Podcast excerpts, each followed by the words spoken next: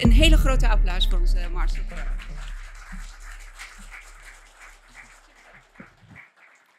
Dankjewel, Sjorre. Nou, ehm, leuk weer om hier te zijn. Ehm eh, Café Wildsmerts. Ik zag in mijn, ehm, tijdens de voorbereiding dat een jaar geleden ongeveer gaf ik ook nog in de oude ruimte een lezing bij Café Weltsmerts. Klimaatverandering, dit zijn de feiten. Wie heeft die gezien, die lezing? Oh, maar heel weinig. Oh, nou, kijk.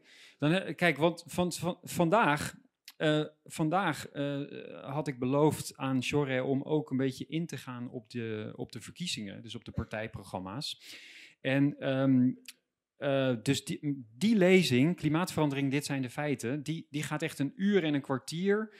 Ja, of in die lezing heb ik in een uur en een kwartier geprobeerd om al mijn klimaatkennis van de afgelopen 20 jaar, want zo lang ben ik nu met dit onderwerp bezig, om, om 20 jaar eh, klimaatkennis te bundelen in één lezing van een uur en een kwartier. Dus als je vindt dat er vandaag niet genoeg klimaatinformatie voorbij is gekomen, dan raad ik je zeker aan om die lezing eh, nog een keer te gaan bekijken. Hij is extreem goed bekeken voor café, volgens mij. eh, iets van 110.000 keer. Dus dat is, eh, daar, daar, daar ben ik heel erg blij mee. Nou, eh, voor wie mij niet kennen, wie, wie ben ik? Ehm, ik ben onder andere de auteur van, eh, van dit boek. Ik ben, in, ehm, ik ben van oorsprong ehm, scheikundige en na mijn studie ben ik eh, wetenschapsjournalist geworden. Ik schreef heel breed, wetenschapsjournalisten schrijven heel breed over wetenschap. Hè. Dus de ene, ene week moest ik een artikel maken over botsende sterrenstelsels. En dan daarna weer over milieu of over biodiversiteit of over scheikunde of over medicijnenontwikkeling. Ik heb ook bijvoorbeeld over statines, cholesterolverlagers, heel veel eh, onderzoek gedaan een tijdje. En toen in 2004, toen ben ik bij toeval, of bij toeval, toen zei mijn hoofdredacteur van het blad waar ik toen werkte van, ja, er is gedoe over een of andere hockeystickgrafiek, duik jij er eens in? Ik had geen idee, ik had nog nooit van die hele hockeystickgrafiek gehoord, ik had nooit over klimaat geschreven. Maar dat werd het begin van ja, mijn twintig jaar dat ik nu met klimaat bezig ben. Want twee maanden later, ik heb toen echt twee maanden aan dat artikel gewerkt. En twee maanden later had ik een soort van wereldprimeur met kritiek op die hockeystick. En die hockeystickgrafiek was heel invloedrijk ehm, eh, binnen eh, het IPCC. Hè. Het IPCC, dat is het klimaatpanel van de Verenigde Naties. En die hockeystick, ik heb hem nu even niet laten zien, maar die hockeystick die ziet er dus ongeveer zo uit. Een vlakke lijn, hè, dus door de eeuwen heen is de temperatuur min of meer stabiel volgens die grafiek. En dan 1900 en dan boem gaat hij omhoog. Dus die grafiek heeft de vorm van een ijshockeystick en daarom heet hij de hockeystickgrafiek. En die grafiek suggereert dus, het klimaat was min of meer stabiel tot 1900. Wat gebeurde toen? We gingen fossiele brandstoffen gebruiken en boem, de temperatuur knalt omhoog. En ook suggereert die grafiek dat het nu dus, de huidige opwarming, dat die uniek is. Dat, dat woord gebruikt het IPCC ook heel graag.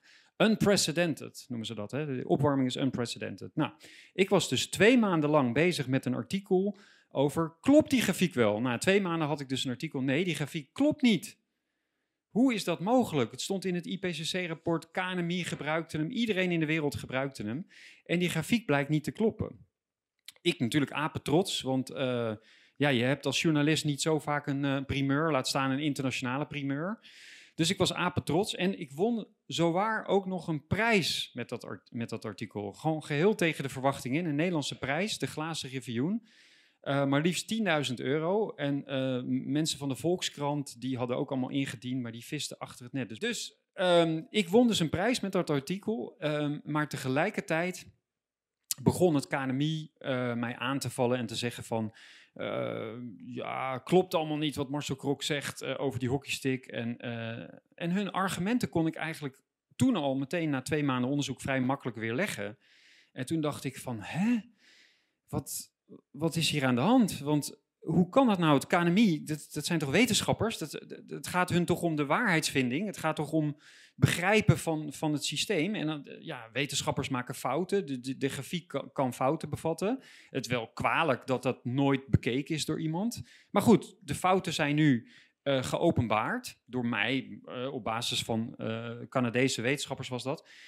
Dus nu, nu, moeten, we daar, nu moeten we daar iets mee. Dus, maar de jaren daarna merkte ik gewoon ehm, dat men, het IPCC, het KNMI, niet echt bereid waren om, ehm, totaal niet bereid waren om de fouten te erkennen waardoor je zeg maar verder kunt gaan. Hè? Dus waardoor je kunt zeggen van nou, uh, we move on, want hè, zo, zo schrijdt de wetenschap voort. En eigenlijk is tot op de dag van vandaag die hele discussie rond die hockeystick nog steeds niet beslecht. Die ettert, die ettert nog steeds voort. Dus je hebt sceptici die zeggen, um, en dat zie je ook terug in de partijprogramma's, daar komen we later op. Je hebt sceptici die zeggen, ja, de vikingen, de vikingen gingen in het jaar 1000 naar Groenland en noemden het Groenland. Ze konden daar landbouw bedrijven, wat op dit moment niet kan. Dus het is aannemelijk dat het in Groenland toen warmer was dan nu. Dus hoezo uniek, de opwarming uniek? De huidige opwarming is helemaal niet uniek, het was toen warmer dan nu. En daartegenover staat het KNMI, het IPCC, en die zeggen: ja, nou, dat was dan misschien wel zo op Groenland, maar dat was een regionaal fenomeen. En als je dat middelt over de hele wereld, dan zien we dat niet terug en dan zien we juist die hockeystick. Nou, die discussie die, die, die, uh, die ettert voort. Um, ik merkte toen um, dat ik niet zoveel zin meer had om over botsende sterrenstelsels te gaan schrijven en andere zaken. En dat ik te veel gegrepen was door dat, uh, door dat klimaatvraagstuk. En ik heb toen mijn baan opgezegd. Hè, dus dat Shore heeft wel een beetje gelijk. Dat, um, ik heb toen mijn vaste baan bij het tijdschrift opgezegd. En ik ben toen 2,5 jaar aan dit, uh, aan dit boek gaan werken. Een slecht, een slecht verdienmodel kan ik, kan, ik, kan ik jullie verklappen. Want uh, niemand gaat jou 2,5 jaar betalen om te zeggen van Marcel, ga jij eens lekker 2,5 jaar een boek werken. Hier heb je een paar ton of zo. Dat, dat gebeurt helaas niet. Dus dat is, dat is interen op je, op je reserves. En dan, maar goed, het was mijn passie. Ik dacht van dit moet ik gewoon doen. Ik heb dat gedaan.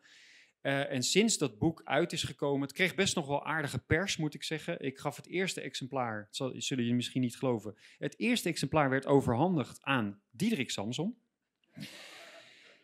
In Nieuwsport in, uh, in Den Haag. En um, hij was heel positief over het boek. En natuurlijk geeft hij daarna zijn eigen draai eraan. En dan komt hij met het voorzorgprincipe. Mijn kinderen, mijn kleinkinderen moeten het zeker voor het onzekere nemen. Maar hij vond het wel een goed boek. En dat, was, dat leidde er ook toe dat de, de Volkskrant ging mij interviewen. NRC had een uh, in, intermediair, NRC waren recensies. De, Samson en ik waren op de radio, dat was ook heel grappig. Samson en ik, uh, na die bijeenkomst in Nieuwsport, uh, gingen we naar de studio in Den Haag, de Radio 1 studio. Toen, toen, kwam ik nog, toen was ik nog welkom bij de publieke omroep. Zou je kunnen zeggen. Nee, maar dus wij zitten samen in Den Haag in de studio en we werden geïnterviewd vanuit Hilversum. En die interview zegt, nou, goedenavond. En wij, wij zeiden echt precies in koor, ja, goedenavond. Nou, toen zei die interviewster, nou, dat zal wel het laatste moment zijn dat jullie zo harmonieus met elkaar eens zijn.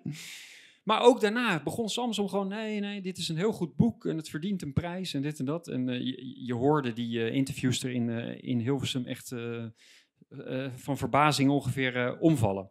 Nou, in ieder geval, door dat boek ben ik een beetje het nationale Um, ja, tegengeluid vind ik altijd zo'n naar woord, want het suggereert dat ik ergens te tegen ben. Ja, ik, ben natuurlijk, ik heb een andere visie op klimaat dan het KNMI. Hè? En, uh, maar, maar, waarom zou dat voor mij tegengeluid uh, genoemd moeten worden? Misschien is dat van hun wel tegengeluid. Hè? Is dat voor mij het meest uh, rationele geluid? Nou goed, in ieder geval, ten tijde van de klimaatconferentie van Parijs, dat was in 2015 toen merkte ik dat ik echt een soort van de roepende in de woestijn was geworden. Hè. Dus er zijn in die twintig jaar dat ik dit doe, zijn er momenten van meer openheid geweest. Toen mijn boek uitkwam. En, en daarna zijn er weer momenten geweest van meer um, geslotenheid, zou je kunnen zeggen. En, en een beetje de, de science is settled. En Marcel, we gaan het er niet meer over hebben. Want um, die discussie die hebben we gehad. Die ligt achter ons. We gaan nu alleen nog maar praten over wat we eraan gaan doen aan het klimaat. Hè? Maar niet meer of er, of er wel een probleem is en of het wel door CO2 komt, dat, dat is gepasseerd station. En ja, dat is natuurlijk vanuit hun perspectief begrijpelijk. Want je, als jij uh, heel erg van overtuigd bent dat er een groot klimaatprobleem is, dan wil je door, door, door. En dan wil je niet meer je tijd besteden aan, aan de discussie. Maar vanuit maatschappelijk perspectief en ook vanuit politiek gezien is het heel raar. Hè? Ik heb ook altijd gezegd van ik beweer niet dat we niet dat we niet moeten beginnen met klimaatbeleid. Nee, natuurlijk moet je beginnen met klimaatbeleid. Um, hoewel mijn beleid er heel anders uit zou zien dan dat van Frans Timmermans natuurlijk. Maar um, je moet tegelijkertijd, waarom zou je niet tegelijkertijd ook gewoon die wetenschappelijke discussie blijven voeren? Een maand geleden was ik te gast bij Holland Gold. Ook die lezing eh, die, die, die staat online bij de YouTube-kanaal van Holland Gold. Ehm, en Paul Buiting van Holland Gold heeft werkelijk drie maanden lang geprobeerd om een opponent te vinden die met mij in debat wilde. Het is niet gelukt. Dus uiteindelijk mocht ik een presentatie geven. En hij heeft werkelijk iedereen in Nederland die iets met klimaat van doen heeft, heeft hij gewoon benaderd. Hij vroeg aan mij de hele tijd van Marcel, wil je met die, wil je met die? Ik zeg, Paul, ik wil met iedereen, maar je hoeft er geen toestemming aan mij te vragen. Je mag gewoon proberen. Met wie wil je het liefst dan? Ja, het liefst met het KNMI, want dat zijn de experts. Nou, oké, dus hij begint, dat, dat is ook grappig, hij begint met het KNMI. Nou, dus hij belt het KNMI. En zegt het KNMI, oh, ja, 20, 20 oktober. Ja, ja, in oktober lanceren wij onze nieuwe klimaatscenario's. Wie, wie heeft ervan gehoord trouwens, van de nieuwe klimaatscenario's? Oeh, ook maar heel weinig mensen. Jeetje, kijken jullie wel naar het nieuws? jullie kijken zeker geen, geen NOS meer, of helemaal geen publieke omroep. Behalve, behalve ongehoord nieuws waarschijnlijk, of niet? Nee. Nou ja, anyway. Dus ze, ze, hij belt dus aan en zeggen, ja, ja, dan in, in oktober lanceren wij onze nieuwe klimaatscenario's. En daar zijn we de hele maand oktober zijn we daar heel druk mee.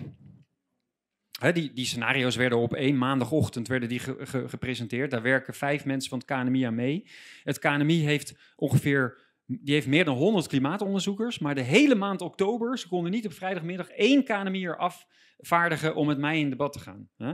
Nou ja, en zo ging het door met alle, allerlei andere, andere mensen ook. Nou, ehm, we gaan verder, want anders de, dan sta ik inderdaad gewoon drie uur te praten. Dat is helemaal niet de bedoeling. Dan eh begeeft mijn stem het weer. Ehm, ik werd dus een beetje het nationale tegengeluid. Dat is een heel vervelende situatie, eh, kan ik jullie verklappen. Want ehm, als je dus tegengeluid bent bij zo'n eh, gevoelig onderwerp als klimaat, wat heel emotioneel is voor sommige mensen, dan krijg je toch te maken met een moderne vorm van wat je inquisitie zou kunnen noemen. Hè. Goddank natuurlijk geen brandstapel, want zo, zo, zo dapper ben ik helemaal niet. Als dat dreigde, dan, dan had ik hier niet gestaan. Eh, dat zal ik, zal ik gewoon eerlijk over zijn, weet je wel. Dus, eh, de, de, dus ehm, eh, goddank leven we nu nog niet, Sjorre, in een eh, Stalin-achtige tijd. Ehm, maar een moderne vorm van inquisitie in Nederland is wel zorgen dat iemand geen geld meer krijgt. Hè? Dus al het, al het klimaatgeld, bijna al het klimaatgeld in Nederland komt bij de overheid vandaan. Dus als de overheid iets wil, hè, de overheid zegt wel, we willen draagvlak en we willen, hè, we willen de burger meenemen in het proces en dit en dat ze zo. Nou, draagvlak, dan zou je kunnen zeggen, nou dan moet je Marcel, dan moet je mij ook bij betrekken. En dan moet je, moet je met mij erbij, moet je gaan kijken van, nou hoe kunnen we nou tot een soort van consensus komen van voor- en tegenstanders. Wat, waar, kunnen we het nou allemaal over eens zijn? Hè, bijvoorbeeld, kernenergie. Wie, wie is voor kernenergie? Nou, zijn wel, nou, maar lang niet iedereen. Wie is echt tegen kernenergie? Hier tegen? Ja, er zijn ook wel wat mensen tegen kernenergie. Ehm, waar was ik gebleven? Ja, die moderne inquisitie. Dus, nou ja, toen uiteindelijk, dus, dus het is heel lastig om dan, ehm, ja, bijvoorbeeld media. eh, Volkskrant zei, nee, voor ons mag je niet schrijven. Ik zei, nou, misschien over andere onderwerpen. Ik kwam een keer met voedsel, voedsel eh, onderwerp over voedsel. Nee, nee, nee, jij mag helemaal niet meer schrijven voor ons.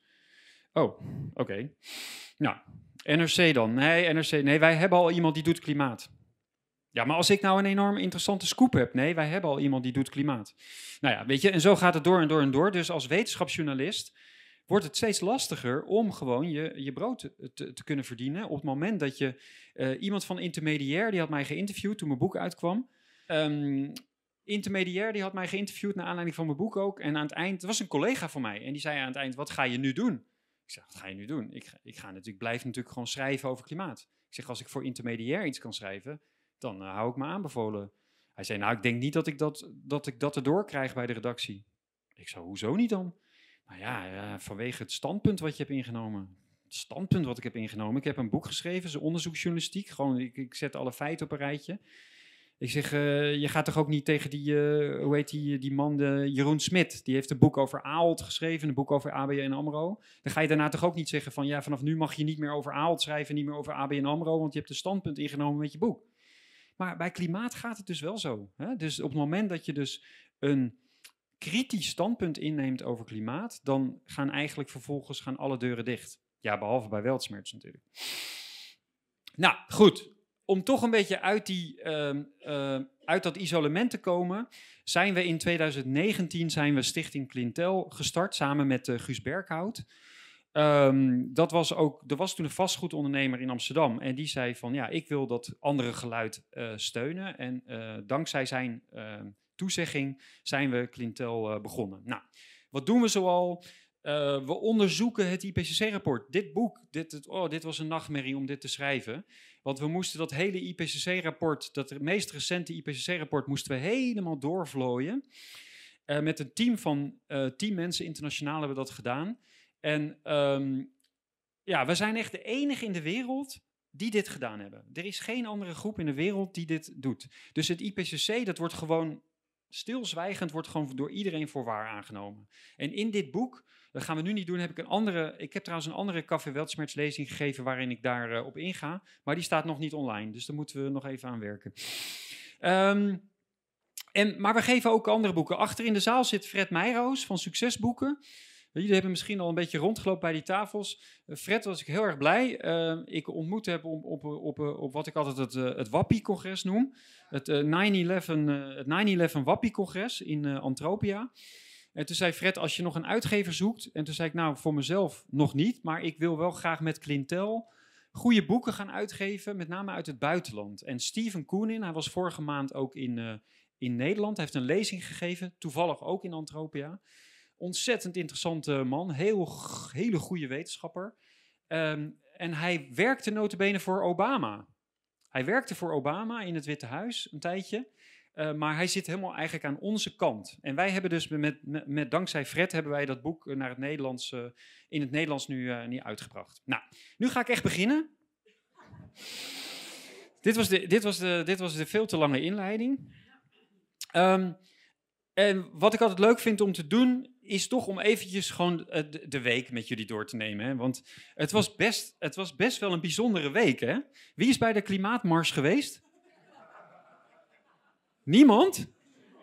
Ook niet om gewoon even te kijken, gewoon om ertussen te lopen. Het is toch leuk om gewoon te, zien wat er allemaal aan Palestijnse vlaggen en uh, weet ik wat allemaal uh, te, te, zien is. Hè? Nee, maar goed, Greta, die was er hè. En het, het kan wel eens een hele historische bijeenkomst geweest zijn, want Greta, jullie hebben het waarschijnlijk gehoord, Greta die ging op het podium, ging ze dus zeggen dat um, dat, dat uh, de klimaatdiscussie niet losgezien kan worden van de, uh, het conflict in Israël. Ja? En toen werd deze man, die werd heel boos en die greep de microfoon uit haar handen en die zei, oh, ik kom hier voor een klimaatmars, niet voor politiek. Wat op zich raar is, want klimaat is volgens mij gigantisch politiek. Maar in ieder geval, hij wilde niet die politiek. Hij wilde niet het, het conflict tussen Hamas en Israël wilde hij niet betrekken bij de klimaatmars. En de dag erna is Greta eigenlijk gewoon geëxcommuniceerd door haar wereldwijd. Hè? Gewoon opeens. Zelfs eh, de Fridays for Future, dus dat is haar jongerenbeweging waarmee zij die klimaatdemonstraties uh, uh, is begonnen in um, Zweden, die hebben nu zelfs afstand van haar genomen. Maar ze zei dus, dit haalde, de, Arnoud Jaspers, die heeft vandaag een stuk op, uh, op uh, Winia, Winia's Week, Arnoud Jaspers van de Stikstoffuik, het boekje kennen jullie misschien. Arnoud, dat is heel grappig, toch weer even een zijpaadje. Arnoud is mijn oud collega. Arnoud was mijn collega die mijn hockeystick-artikel moest redigeren. Hij vond dat ik maar een beetje doordraafde. Hij was een beetje sceptisch over mijn hockeystick-artikel. Dat is heel leuk. Maar inmiddels is zit hij ook wel een beetje op mijn lijn. Andere collega trouwens uit die tijd, Maarten Keulemans. Dus wij hadden best wel een bijzondere redactie, al zeg ik het zelf. Maarten Keulemans, Marcel Krok, Arnoud Jaspers. Wij waren de redactie van Natuurwetenschap en Techniek. Nou, anyway, Arnoud zegt... Greta herhaalde vele malen de mantra... geen klimaatrechtvaardigheid kan bestaan op gekoloniseerd land. Nou, dat was eventjes uh, op zondag. Maar van de week was er een oplettende... Wie heeft deze gezien? Oh, dat hebben jullie wel allemaal gezien. Waar hebben jullie dat al gezien? Op, op, op Viruswaarheid. Hm. Op Twitter. Blackbox. Ja, nou, hier, kijk. Uh, een oplettende Clintel-medewerkster, die was van de week in Arnhem en die denkt van, wat is dit voor een poster zeg? Dus zij maakte foto's, ze stuurt die naar mij en ze zegt, mag ik hier een stukje over schrijven? Ik zeg, ja, natuurlijk. Ik zeg, maar, uh, ik zeg, uh, er staat geen afzender bij, hè? Ik ga het even voorlezen voor, voor wie het niet kan lezen. Hier staat, arm kind. is een heel zielig meisje. Natuurbranden, overstromingen, vernietigen door orkanen, door opwarmende oceanen. Toch vinden je ouders dat ze het recht hebben om jou op de wereld te zetten. Nou, iedere keer als je denkt van het kan niet lager, dan gebeurt er zoiets. En ook geen afzender, hè? dus geen afzender. En nou dus wat doe je? Wat doe je dan? Je, je plaatst die foto op Twitter en dan zeg je hashtag DTV. Ik moest heel lang nadenken voor, hè, waar staat dat voor? Durf te vragen. Dus ik, ik plaats die foto op Twitter. Ik zeg, weet iemand wie er achter deze foto zit? Achter die poster zit? Nou, dan komt er toch, dat is mooie citizen journalism, dan komt er toch vrij snel antwoord. Dat blijkt ene Jan Mulder te zijn uit Hindelopen. Niet de beroemde Jan Mulder natuurlijk, hè, maar Jan Mulder uit Hindelopen. En hij heeft een website, Earth in Balance. Ehm, en um, dus ik had deze tweet, best wel bizarre poster. Iemand enig idee wie erachter zit? Nou, 230.000 keer gedeeld. Of uh, bekeken deze tweet. Nou, dat is voor mij echt veel hoor. Um, de, dus, nou, dezelfde middag nog Attentie, de posters van Armkind van Aarde in Balans, dus inmiddels werd bekendgemaakt wie erachter zat, aardeinbalans.nl, zijn verwijderd. Ja, dus het, het heeft toch, ik heb stiekem toch de hoop dat het enig effect heeft gehad. Hè? Dus je, je plaatst zoiets op Twitter en dan heel, wordt heel goed bekeken en dan gaan toch mensen, ook die, dat Hofman Media, die gaan, ze gaan dat bedrijf ook benaderen van, joh, wat, wat ben je nou aan het doen? En nou, dit is die website, Aarde in Balans, Hout van de Aarde. Postercampagne hier. 20 oktober. Die poster heeft vanaf 22 oktober, heeft hij gewoon op 30 plekken in Arnhem gehangen. Ja, dus die heeft daar gewoon wekenlang gehangen. En pas van de week na die, na die tweet uh, begon het een beetje te lopen. Zo van, ja jongens, wat, wat zijn we nou aan het doen? Nou, het laatste nieuws uh, deze week is, uh, over twee weken hebben we een klimaattop weer. Hè? En dit jaar is het in Dubai. Dubai, oliestaatje. 40.000 mensen vliegen naar Dubai om te praten over de opwarming van de aarde, hoe die beperkt moet worden. En dat we allemaal moeten stoppen met olie. En ik weet niet of het een soort van wraak van God is of zo, maar dit gebeurt dus gisteren in Dubai. Dus uh, mega overstromingen. Nou ja, dat is allemaal uh, een beetje, dat doet er ook niet zoveel toe. Maar ik vond het wel grappig. Um, ik, ik vind het altijd leuk om even te weten hoe jullie zelf in dit vraagstuk staan. dus hoe ernstig vind je nou dat klimaatprobleem? Er zijn vijf keuzes. Zeer ernstig, ernstig, neutraal. Er is geen klimaatprobleem. CO2 is juist gunstig. Wie vindt het zeer ernstig, het klimaatprobleem? Kunt u een korte toelichting geven? Nou, als we er niks aan doen en we gaan gewoon door met uh, fossiele brandstoffen, dan uh, wordt de aarde onleefbaar en dan krijgen we steeds meer klimaatmigranten. Dus we hebben nu al moeite om uh, migranten uh, huisvesting te geven. Okay. En dan wordt het alleen maar erger. Oké, dus je bent vooral bang voor de migranten, klimaatmigranten. Ja. Dat is de ergste. Ja, oké. Okay. Nee, duidelijk. Wie, wie vindt het een ernstig probleem? Oh, niemand? Uh, wie staat er neutraal in? Ik had van tevoren al iemand gesproken, die staat er neutraal in. Ja, aantal mensen staan er neutraal in. Wie zegt er is geen klimaatprobleem? Verreweg het merendeel. En wie zegt CO2 is juist gunstig? Wow, nog meer. Oh, wauw. Nou, ja, ik zeg dan altijd van, oké, laten, we dan, laten we dan maar stoppen, want dan, um, dan hoef ik jullie ook niet meer te overtuigen. Maar dat is natuurlijk een beetje flauw, want, um, hè, maar kijk, eh, wat kijkt, het klimaatbeleid, hè, ook voor woensdag voor die verkiezingen, het klimaatbeleid, het huidige klimaatbeleid, is volledig gebaseerd op dit dat er een zeer ernstig klimaatprobleem is, veroorzaakt door CO2. De science is settled. En we moeten naar nul CO2. Hè? Nul CO2 in 2050. Dat is het staande beleid.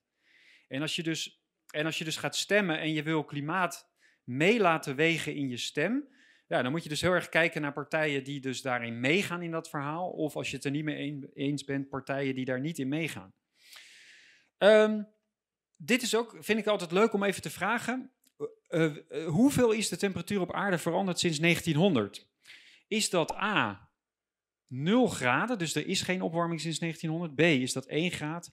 C, is dat 3 graden. D, is dat 6 graden. Dit is een heel belangrijke vraag voor het klimaatbeleid, want het klimaatbeleid is gerelateerd aan deze uh, indicator, de, de mondiaal gemiddelde temperatuur. Wie kiest voor antwoord A? Een stuk of uh, 8, 9. Wie kiest voor antwoord B? Veel meer. Wie kiest voor antwoord C? 1, 2, 3, 4. En wie kiest voor antwoord D? Niemand. Oké. Nou, het goede antwoord is antwoord B. Dat is ongeveer 1 graad. Ja, officieel, officieel zegt men nu 1,2 graden. En wie weet wat de Parijsdoelstelling is? Anderhalf. Ja, anderhalf is wel grappig dat hier al anderhalf wordt geroepen. Maar uh, Parijs werd afgesproken, we moeten onder de 2 graden blijven. En liefst onder de anderhalve graad. En Nederland heeft dat geïnterpreteerd als, we gaan onder de anderhalve graad proberen te blijven natuurlijk. Hè? Dus dat, dat snap je wel. Maar goed, het goede antwoord is dus 1, uh, 1 graad. En hier was het merendeel had het goede antwoord. Um, maar wij hebben met Maurice de Hond, na de vorige verkiezingen, hebben wij een peiling gedaan. Um, want dus het, dus het klimaatbeleid is gekoppeld aan deze, hè, dus aan deze mondiale temperatuur. Nou, wat kwam daaruit? Slechts 33% had het goede antwoord, 1 graad. En maar liefst 41% van de ondervraagden uh, dacht dat er al 3 graden opwarming is. En dat is heel interessant, want als er al 3 graden opwarming is, dan zitten we al 1 graad boven de Parijsdoelstelling. En als we al 1 graad boven de Parijsdoelstelling zitten en het regent buiten nog steeds en het is gewoon herfst en de blaadjes gaan gewoon van de bomen en het wereld draait gewoon door, hoe bang moeten we dan zijn voor die, uh, voor, voor, voor die klimaatverandering? Waarom zouden we dan nog proberen om Parijs uit te voeren? Dan, dan, dan, dan is het toch allemaal. En bovendien, je kan ook zeggen, dan is het toch al te laat. We zijn al een graad boven Parijs heen, eh, heen. Dus het is heel interessant om te kijken, wie zijn dat dan, die mensen die daar, voor die 41 procent? 10, 10% denkt zelfs 6 graden opwarming al. Hè? Dat, is, dat is echt gigantisch. Het verschil tussen een ijstijd en een interglaciaal, een warme periode zoals waar, waarin wij nu leven, is ongeveer maar 4 à 5 graden. Dus 6 graden um, in, uh, in ruim een eeuw, dat is gigantisch. Ik bedoel, als, wij, als, als we dat zouden krijgen, dan zou ik echt wel mee eens zijn dat dat flinke consequenties kan hebben.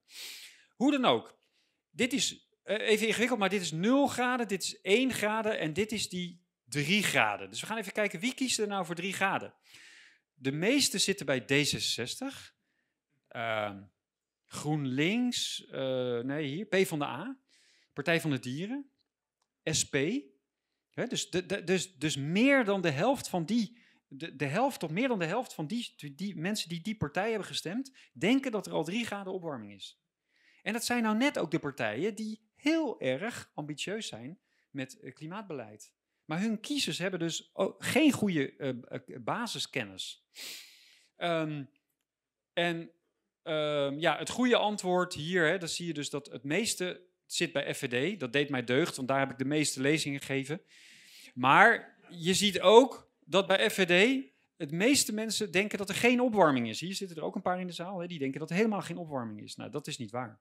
Er is wel opwarming sinds 1900. Nou, oké. Uh, laatste leuke quizvraag.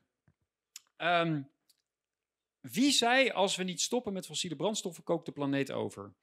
Was dat Antonio Guterres van de Verenigde Naties? Was dat El Gore? Was dat Greta Thunberg? Of was dat Wopke, Hoekstra? Wie, wie, kiest voor, uh, wie, wie, kiest voor A, Guterres? Wie kiest voor B, El Gore? Kennen jullie El Gore nog? Als ik een jonge zaal heb, hè? jij bent redelijk jong, hè? Ken jij Gore?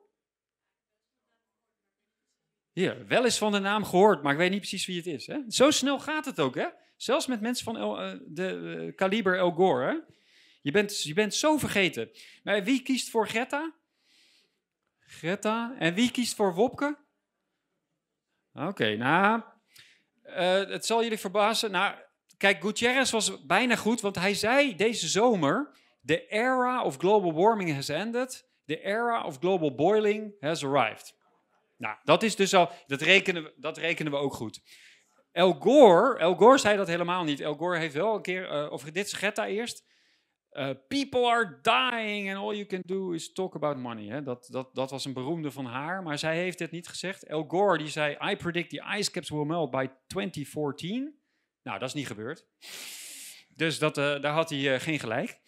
En onze Wopke, stop met fossiele brandstof, anders kookt de planeet over. Dat was het goede antwoord. Ik laat dit zien als aanloopje naar die verkiezingen om te laten zien. Hè, kijk, Wopke Hoekstra was volgens mij best nuchter over klimaat toen hij bij het CDA zat.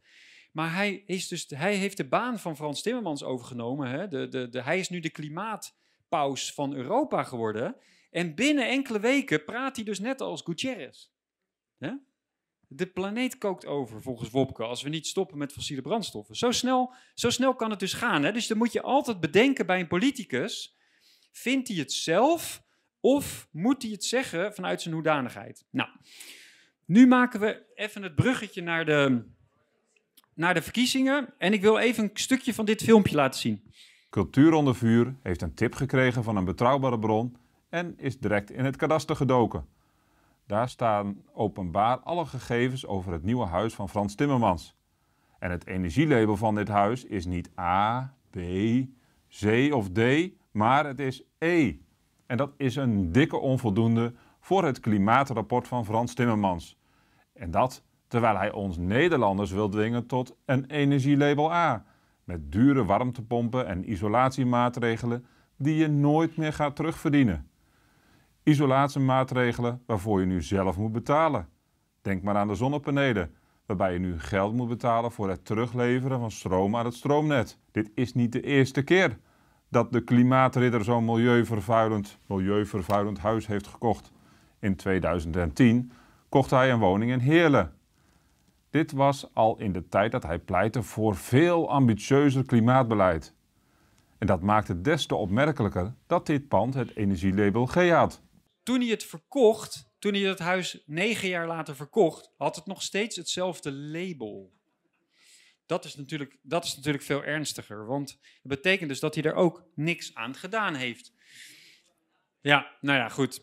Um, en oké, dus het, filmpje gaat over de hypocrisie van um, Timmermans. Dat hij uh, nog in zijn huis in Heerden, nog in, uh, nog in Maastricht nu, nog in Tervuren, want daar woonde hij in, in Brussel, buiten Brussel. Dat hij, dat hij zelf ook maar iets aan zijn huis heeft, heeft laten doen. Um, hij staat overigens niet alleen, dit laat ik soms wel eens zien als voorbeeld van ook een vorm van hypocrisie. Dit is het, dit is het huis van Obama. En Obama heeft natuurlijk heel erg gewaarschuwd voor de stijging van de zeespiegel. Maar hij heeft dus een miljoenenpand gekocht uh, op Martha's Vineyard. Dat is een eilandje voor de kust bij Boston. En hij, hij zit dus zelf pal aan de, aan de kust. Um, dus ik keek even in de partijprogramma's van, um, van PvdA GroenLinks. Van, um, uh, hoe praten ze eigenlijk over de woningen? Want er is heel veel aandacht voor natuurlijk voor isolatie. Hè? Er is een nationaal isolatiefonds. Er zit maar liefst 3 miljard euro in. Uh, dat is overigens een van de maatregelen waar ik niet tegen ben. Ik bedoel, als je dan iets aan CO2 wil doen, dan is het natuurlijk uh, relatief laaghangend fruit om te zeggen, we gaan huizen die slecht geïsoleerd zijn, gaan we beter isoleren. Hè? En dan gaan we mensen, want de slecht, mensen in slecht geïsoleerde huizen, ja, Timmermans is een uitzondering omdat hij een monumentaal pand heeft gekocht. Maar vaak is de onderkant van de samenleving die in slecht geïsoleerde huizen zitten. Die hebben dan ook nog een hele hoge energierekening. Dus daar, die mensen kunnen we best een beetje helpen. Nou, uh, we zorgen ervoor dat alle verhuurders in de vrije sector hun woning in 2030 zover hebben verbeterd dat ze label B hebben. Dus ik, ik hoop nu eigenlijk dat Timmermans besluit om verhuurder te worden. Want dan moet hij zijn eigen woning in ieder geval in 2030 teruggebracht hebben naar label B. Dus uh, opgekrikt hebben naar label B. Of, of Timmermans moet VVD gaan stemmen. Want de VVD zegt, we zorgen ervoor dat in 2029 geen huurwoningen meer zijn met energielabel EFG. Huiseigenaren gaan zelf over de verduurzaming van hun koopwoning. Wij stimuleren het wel om dat te doen. Dus de VVD stimuleert Frans Timmermans om zijn woning te gaan verduurzamen.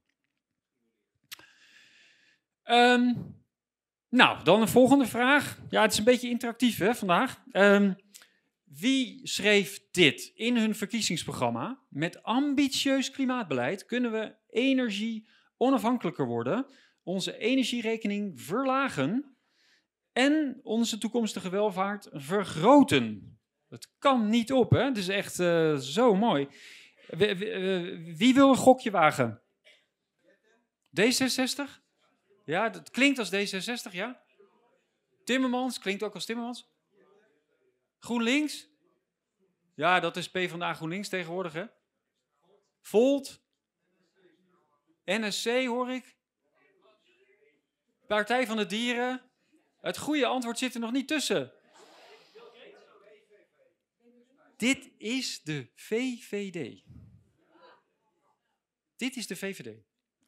Ja, en dat is, en dat, ja, dat, dat, dat is meteen een beetje mijn. Ik heb natuurlijk veel in die, in, die, in die partijprogramma's zitten lezen de afgelopen dagen. En je komt de meest bizarre dingen tegen. Want dit is gewoon pure misleiding. Hè? Ik bedoel, het klimaatbeleid gaat giga veel geld kosten. Hoe kan dat nou tegelijkertijd onze energierekeningen gaan verlagen en de toekomstige welvaart vergroten? Het is gewoon onmogelijk. Als je zo ambitieus klimaatbeleid voorstaat dat we in 2050 nul CO2, dat, dat kan alleen maar Theo Wolters, die veel over energietransitie praat, en ik. Wij hebben een keer berekeningen gedaan. Wij, komen er al, wij kwamen er toen al op, op de achterkant van een bierveeltje, dat de klimaatbeleid in Nederland minimaal 1000 miljard euro gaat kosten. 1000 miljard euro. Als je dat omrekent naar gezin, dan heb je het over 50.000, 60.000, 70.000 euro per gezin. Ja? Dat is wat het gewoon gaat kosten. Maar er is natuurlijk geen enkele partij die dat hardop gaat zeggen. Ja? Want als je dat hardop zegt, dan rennen natuurlijk je stemmers weg. Dus je gaat het allemaal verpakken in mooie verhalen. Groene banen, groene economie, dit, dat, zo. Het wordt één, één groot juichverhaal. Um, ja, wat, wat, wat symboliseert dit? Ik, ik, zocht, ik zocht een plaatje op navelstaren. Toen kreeg ik dit. Toen kreeg ik dit. Deze mensen zijn aan het navelstaren. En, en, en, en dat gevoel, dat gevoel bekroop mij heel erg toen ik die partijprogramma's doornam. Want, en het is, het is ook nog wel een beetje verklaarbaar. Want kijk, wat willen jullie weten? Je, sommige mensen van jullie hebben misschien een windmolen in de buurt. Dus je wil weten, welke partij is tegen windmolens op land? Want ik wil geen windmolen bij mij in de buurt. Ja? Dus je, je hebt gewoon allerlei maatregelen. Je hebt al staand beleid, je hebt allemaal maatregelen. En je, je wil als kiezer wil je weten, wat vinden ze van wind op zee? Wat vinden ze van wind op land? Wat vinden ze van biomassa? Wat vinden ze van waterstof? Wat vinden ze van de netcongestie? Hè? We, we kunnen niet meer, vandaag in de Telegraaf, hè, nieuwe huizen. Heb je een huis, wordt opgeleverd, krijg je die sleutel, heb je geen stroom. Dat is de huidige staat van de energietransitie. Hè? En, maar wat ik bedoel met dat navelstaren is vooral dat we daardoor, doordat je gaat kijken van naar alle maatregelen die in Nederland genomen moeten worden, da, daarmee verliest zo'n partijprogramma verliest helemaal een soort van het internationale perspectief. en we kennen ook allemaal, um, of nou, dat internationale perspectief, dat, dat, dat wilde ik dan wel even kort uitleggen. Kijk, ons huidige klimaatbeleid is dit, Parijs. Wij willen Parijs halen. En we willen dan onder de anderhalve graden blijven. Nou, wat is daarvoor nodig? Um, tot nu toe is dit gebeurd. Dus dit, de klimaatonderhandelingen begonnen in Rio in 92. En dit is de CO2-concentratie. Dus ieder jaar vliegen ze met 25.000, tegenwoordig 40.000 mensen vliegen dus naar een mooi oord, Dubai in dit geval. En dan gaan ze twee weken lang onderhandelen over CO2-reductie. Ja, 40.000 ongeveer. Het is wel eens minder geweest, 25.000, maar ik hoorde nu 40.000. Ja, dat zijn al die NGO's en uh, ambtenaren natuurlijk, hele delegaties. Nederland stuurt ook hele delegatie. De staatssecretaris, de minister, allerlei ambtenaren, weet ik wat allemaal, die moeten allemaal onderhandelen. Ja? Die onderhandelingen gaan vooral over. Waarover gaan die onderhandelingen? Geld. Die onderhandelingen gaan vooral over geld, in mijn optiek. Gebakken lucht, ja, CO2 is gebakken lucht, maar gaat vooral over geld. Het is letterlijk trouwens, het is letterlijk gebakken lucht, hè? want het is gewoon ontstaan door de verbranding van fossiele brandstoffen. Dus het is letterlijk gebakken fossiele brandstoffen geeft CO2. Maar dus je ziet dat 25 jaar praten over klimaat heeft helemaal niets gedaan om die CO2-concentratie naar beneden te krijgen. Ja? En hier zie je dat ook nog eens een keer.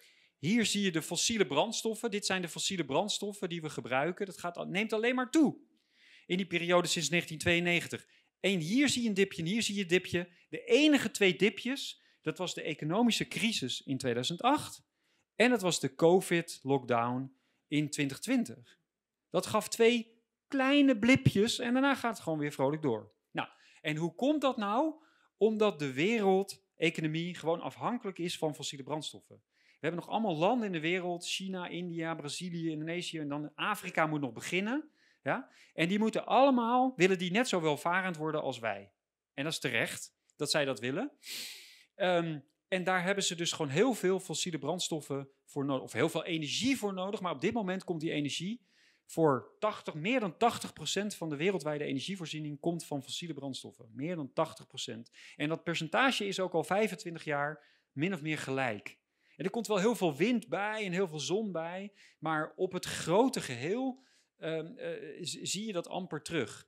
En het klimaatbeleid dat wij nu volgen in Nederland en Europa suggereert dat het vanaf nu zo moet gaan. Dat is het klimaatbeleid wat wij nu gaan voeren. Dit is het klimaatbeleid. Nou, als je dit wilt doen, betekent dus dat je fossiele brandstoffen moet vervangen door iets anders. Ja, of je moet stoppen met leven en gewoon geen energie meer gebruiken, kan ook. Maar laten we ervan uitgaan dat we dat niet willen. Dus we moeten fossiele brandstoffen vervangen door iets anders. Nou, wat dan? Hoe, hoe, hoe, hoe, groot is dan die uitdaging? Nou, dat wordt hier uitgelegd. Om, dat, om deze lijn te volgen moet je ongeveer iedere dag een kerncentrale in gebruik nemen.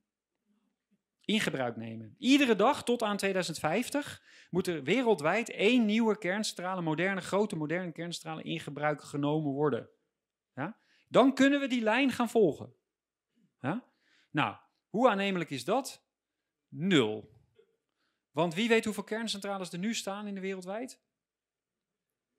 Ongeveer 400. En daar hebben we 60 jaar over gedaan. En dan moeten de komende 25 jaar moeten er 12.000 nieuwe kerncentrales bij komen. Ja? Nou, nou, wel uranium, dat is het probleem niet. In dit geval bij, bij kerncentrales nou net niet. Dat, dat gaat wel lukken. En bovendien kunnen we aan de thoriumcentrales gaan werken en allemaal dat soort dingen. Dus dat moet op zich wel lukken. Maar die uitdaging is gigantisch. En dan hebben we natuurlijk Jette. Dit, dit getal hebben jullie allemaal voorbij horen komen. Hè? Ehm, dus het effect van Nederland, als wij 28 miljard gaan uitgeven aan een pakket maatregelen, hè, dat zijn 120 maatregelen, dan geeft Jette toe, dat gaf hij toe in de Kamer, dan heeft dat een effect van 0,00036 graden minder opwarming. Dus Nederland kan niks. Nederland kan niet een deuk in een pakje boot. Nogmaals, betekent voor mij niet dat Nederland ook niks hoeft te doen. Maar we moeten wel bescheiden zijn. Hè? Ik bedoel, wat heeft het voor zin? Bijvoorbeeld, heel veel wordt er gepraat door partijen dat Nederland koploper moet worden. Nederland moet koploper worden op het klimaatgebied. Nou, fijn dat we straks koploper zijn en dat onze economie, dat onze industrie weg is en weet ik wat allemaal. Dan zijn we koploper geworden. Maar dan hebben we dus geen effect gehad met dat koploperschap. We hebben niks aan bijgedragen wereldwijd. China en India bouwen aan de lopende band nieuwe kolencentrales. Maar wij gaan zelfs onze modernste, schoonste kolencentrales die er in de wereld staan, gaan we uitzetten als het aan jetten ligt. Nou, ehm, dit ga ik even overslaan. Um, of nou, dat kan ik ook wel even kort noemen, climate justice, hè, klimaatrechtvaardigheid. Dat staat in heel veel van de partijprogramma's. PvdA GroenLinks staat, we willen een rechtvaardig, rechtvaardig klimaatbeleid, maar ook klimaatrechtvaardigheid. Um, ik benadruk dan allemaal, hoezo klimaatrechtvaardigheid? Laten we het eens hebben over energierechtvaardigheid. Hè? Dit is, hier staat energy poverty, hè? energiearmoede. Ook in Nederland hebben we al mensen in energiearmoede, maar uh, die kunnen de energierekening niet betalen. Maar deze mevrouw, die leeft ook gewoon korter doordat, doordat ze hier op hout moet koken in een hutje. En dat geeft heel veel giftige dampen. En de WHO, WHO schat dat er jaarlijks een paar miljoen mensen overlijden, voortijdig overlijden, door indoor air pollution noemen ze dat. Hè? Dus dat, dat is pas echt, dan kan je afvragen, kunnen we niet beter? Deze mevrouw is echt geholpen als ze bijvoorbeeld op LPG kan koken. Hè? Maar dat mag niet, want dat is fossiel. Hè? Dus de, de- deze mevrouw mag van de klimaatbeweging niet op LPG gaan koken. Nee, dat moet anders. Hè? Dus moet, hoe dan? Dat, er wordt dus geen oplossing voor gegeven. Nou, energy justice, hè? Dit is, wij gebruiken heel veel, per persoon heel veel energie. En hier zie je Afrika. Dat is een fractie van de energie die wij gebruiken. En die landen, India ook nog eh, veel minder en China ook nog minder dan wij. Al die landen, Indonesië,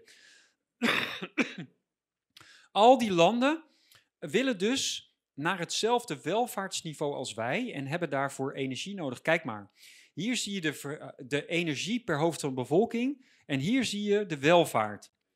En je ziet, dat is, dat is niet, dat is een keiharde wet. Welvarende landen gebruiken veel energie en arme landen gebruiken weinig energie. Dus als je, er is geen ontsnappen aan. Als je dus welvarend wil worden, ga je meer energie gebruiken. Ja?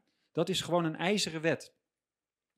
Ehm, klimaatkosten, wordt bijna niks over gezegd in die partijprogramma's. Hè? Nogmaals, want wij schatten dat het 1000 miljard gaat kosten. Niemand, eh, bijna niemand die het daarover wil hebben. Natuurlijk met uitzondering van PVV, FVD, Ja21, BVNL, dat soort partijen, die, die hebben het daar wel over. Maar de andere partijen hebben het daar allemaal nauwelijks over. Ja, wel dat de kosten eh, eerlijk verdeeld moeten worden. Hè. Dat moet, eh, de onderkant van de samenleving mo- moet, moet meegenomen worden. En, maar dat komt er dan altijd op neer dat de bovenkant van de samenleving dus nog meer moet gaan betalen. Want als we duizend miljard gaan uitgeven en de onderkant hoeft niet mee te betalen, dan moet de bovenkant dus nog meer gaan bijdragen om die duizend miljard te kunnen ophoesten. Maar dat wordt allemaal niet uitgelegd. Ehm Nordhaus won de Nobelprijs voor klimaateconomie een paar jaar geleden, in 2018. Hij zegt, als econoom zegt hij, ja, klimaatverandering geeft kosten. Dus als je veel klimaatverandering hebt, hè, 4 graden opwarming, nou dat is niet, niet eens meer eh, realistisch met de huidige scenario's. Maar goed, stel dat dat geeft veel kosten. Hè, minder opwarming, 2,5. Zo laag kwam hij met zijn model. Dat is interessant hè? Dit was het laagste wat hij kon komen met zijn model. Dat is dus nog hoger dan de Parijsdoelstelling. Zijn model kon dat niet eens eh, aan. Ehm, maar klimaatbeleid geeft ook kosten. Hoe ambitieuzer je bent, hoe groter de kosten natuurlijk worden. En als je dus geen policy hebt, ja, dan heb je ook geen, kli- kli- klimaat, eh, dan heb je ook geen klimaatsbeleidskosten. Nou, als econoom zeg je dan, die twee tel je bij elkaar op. Waar zit dan het optimum? Nou, dat optimum zit volgens Nordhaus bij 3,75 graden. Dat is dus ruim boven de Parijsdoelstelling. Dus wat gebeurde er nadat hij de Nobelprijs had gewonnen? Hij kwam bijna niet meer aan de bak. Hij kwam bijna niet meer uit de bak. Wat je zou verwachten, de EU, de EU gaat hem uitnodigen in Brussel, toch? Om te vertellen over zijn werk en, en, en wa- wat we daarvan kunnen leren. Maar nee hoor, niet Nordhaus werd uitgenodigd. Greta werd uitgenodigd in Brussel het jaar daarna. En de EU riep de klimaatcrisis uit. Ehm, Oké, wat uit de partijprogramma's. Eh, wat zeggen die over de kosten? Bij het maken van beleid wegen we de kosten mee die we maken als we niets doen. Nou, dat heeft Nordhaus ook gedaan. Ja? Want eh, die zegt, als we niks doen, hebben we weinig kosten. Hebben we kosten van klimaatverandering, maar dan hebben we weinig kosten van klimaatbeleid. Dat is precies wat hij gedaan heeft. Denk bijvoorbeeld aan overstromingen door klimaatverandering, misoogsten, biodiversiteit. Door deze kosten mee te nemen, komen we tot evenwichtiger en verstandiger beleid. Nou, als ze dat hadden gedaan, dan hadden ze Nordhaus kunnen noemen en dan hadden ze dit plaatje kunnen laten zien. Want hier neem je dus zowel de kosten van het niets doen, hè, van, de, van de klimaatverandering neem je mee. Want hier heb je dus kosten van klimaatverandering. En je hebt relatief weinig kosten van je klimaatbeleid. En de economie zegt, daar ligt je optimum. Dat is dus verstandig beleid. En D66 die heeft, zegt dan, dan komen we tot verstandig, evenwichtig en verstandige beleid. Maar zij willen onder andere anderhalve graden. Nou, Ehm, hier hebben we. Er zijn online, als je kijkt, zijn er ontzettend veel eh, inmiddels eh, ontzettend veel eh, hulpmiddelen om, om je weg een beetje te vinden. Deze komt bij de correspondent vandaan. De correspondent. Wie leest de correspondent? Niemand? Nee, niet verrassend. Ehm, maar ze hebben dat netjes op een rijtje gezet. En je, het, artikel staat volgens mij gratis online. Eh, dit is natuurlijk, dit is zeg maar wat, wat je ook verwacht. Hè? Dus ze kijken ehm, hoe ambitieus, dat is weggevallen aan de bovenkant, maar hier staat boven, hoe ambitieus is het klimaatbeleid? Nou, dan kan je natuurlijk voorstellen, D66P van de de Partij van de Dieren, Volt bijeen, die hebben volgens de correspondent hè, de juiste ambitie. Wat de juiste ambitie is, hoe snel, ze, ze overbieden elkaar allemaal, hè? hoe snel gaan we naar nul? Hè? Dus het doel is nu 2050, dat is wat mij betreft is dat al onhaalbaar en onbetaalbaar. Maar deze partijen die buitelen over elkaar heen. Hè? Die zeggen, nee, wij doen 2040. En dan komt de volgende, nee, wij gaan 2035. Ja? Dus dan op die manier proberen ze dus allemaal meer en meer en meer ambitie te tonen. Nou, hier zie je de middenpartijen, die hebben dan hè, klimaatneutraal. Die zeggen klimaatneutraal in 2050. Dat is interessant, Pieter Omtzigt. Ik overweeg of overwoog wel om op, misschien op hem te stemmen. Ik heb wel contact met hem gehad. Op het gebied van modellen, het eh, gebruik van modellen in beleid, hè, daar zitten hij en ik helemaal op één lijn. Maar bij klimaat heeft hij een paar mensen aangetrokken waar ik niet helemaal mee eh, op één lijn zit. Dus wat zegt Pieter Omtzigt nu? In een interview bij het eh, Ongehoord Nieuws zei hij, we gaan niet sneller dan Parijs, we gaan ook niet langer, langzamer dan Parijs, we gaan gewoon Parijs halen. Maar Parijs is super ambitieus. En tegelijkertijd zegt hij, we gaan voor bestaanszekerheid. Hè? Dat is nu het toverwoord. We gaan voor bestaanszekerheid. Maar als je voor bestaanszekerheid gaat, dan moet je natuurlijk niet duizend miljard gaan uitgeven aan eh, klimaatbeleid waarmee je 0,00000 graden Celsius minder opwarming gaat genereren. Dus het, het kan niet, je kan niet van twee walletjes eten. Het kan niet beide. Dus in mijn optiek, en dat is natuurlijk slim gedaan, door, hij wil momenteel niet de confrontatie aangaan op het gebied van klimaat. Ehm, maar hij, hij zegt dus nu dat hij gewoon mee wil met Parijs. En dan gaat hij dus. Maar tegelijkertijd heeft hij ook gezegd: ik wil af van het klimaatfonds. Er is een klimaatfonds van tientallen miljarden, die 35 miljard geloof ik. En daarvan heeft hij nu. En die valt buiten de, die valt buiten de begroting. Dat is heel slim, hè? Dat kabinet zegt: ja, we gooien geld in een fonds. En dat fonds dat staat dan niet meer onder controle van de Tweede Kamer. Want dat, zit, dat fonds is bedoeld uitsluitend voor klimaatmaatregelen. Ja? Kijk, ehm, dit is een ander plaatje wat ik zag. Hè? Behoudend klimaatbeleid, rechts, links. Nou, ik denk dat die termen niet zoveel meer betekenen tegenwoordig. En hier staat dan uh, uh, ambitieus klimaatbeleid. Nou, dit, dit, is ook precies wat je verwacht. Hè? Dus hier voor een BVNL, ja 21 PVV, die zit aan deze kant. Hè? Die wijzen, meeste klimaatmaatregelen wijzen ze af. Um, uh, VVD, uh, NSC, CDA, BBB zitten echt in het midden. En dan heb je hier de ambitieuze klimaatpartijen. Maar ja, tegelijkertijd zag je dus dat bij de VVD, hè, dat, dat die passage die ik net liet zien, hè, waar, waarbij ze dus gewoon schaamteloos meegaan in het klimaatverhaal en gewoon zeggen van joh, we gaan welvarend worden daarmee en uh, dat soort zaken. Nou, dit ga ik dan even over, dit ga ik even overslaan. Maar dit is onze World Climate Declaration uh, van Clintel. En dit is onze boodschap. There is no climate emergency. Dus er is geen klimaatcrisis. Um, nou ja, de, uh, nou ja, ik kan er trouwens wel even snel doorheen gaan. Geen schade door. Kijk, wa waarom vinden wij dat nou? Waarom vinden wij nou dat er geen klimaatcrisis is? Als je, dat staat helemaal los van de discussie of CO2 nou wel of niet verantwoordelijk is voor de opwarming van de aarde. Je kunt, kijk, er is pas een crisis als je rampen hebt. Schade, rampen, doden. Dan heb je een crisis. Nou, hier zie je de wereldwijde schade uh, door extreem weer. Nou, je ziet dat er zelfs een lichte afname is. Dus er is geen toename van schade wereldwijd door extreem weer. Denk aan overstromingen, orkanen, allemaal dat soort dingen. Slachtoffers. Kaag heeft het altijd over klimaatrampen en doden en dat soort dingen. Hier is de, de sterfte door extreem weer. Spectaculaire daling van meer dan 95% in de afgelopen eeuw. Er gaan steeds minder mensen dood door extreem weer. Waarom? Omdat we welvarend zijn geworden. Welvarende mensen hebben goede huizen, goede waarschuwingssystemen, allemaal dat soort dingen. Dus we sterven bijna niet meer door extreem weer. Dit is, dit is, dit is de laatste jaren. Het, is, het zit bijna op nul. 5000 per jaar. 5000 slachtoffers per jaar. Dat is echt heel erg weinig.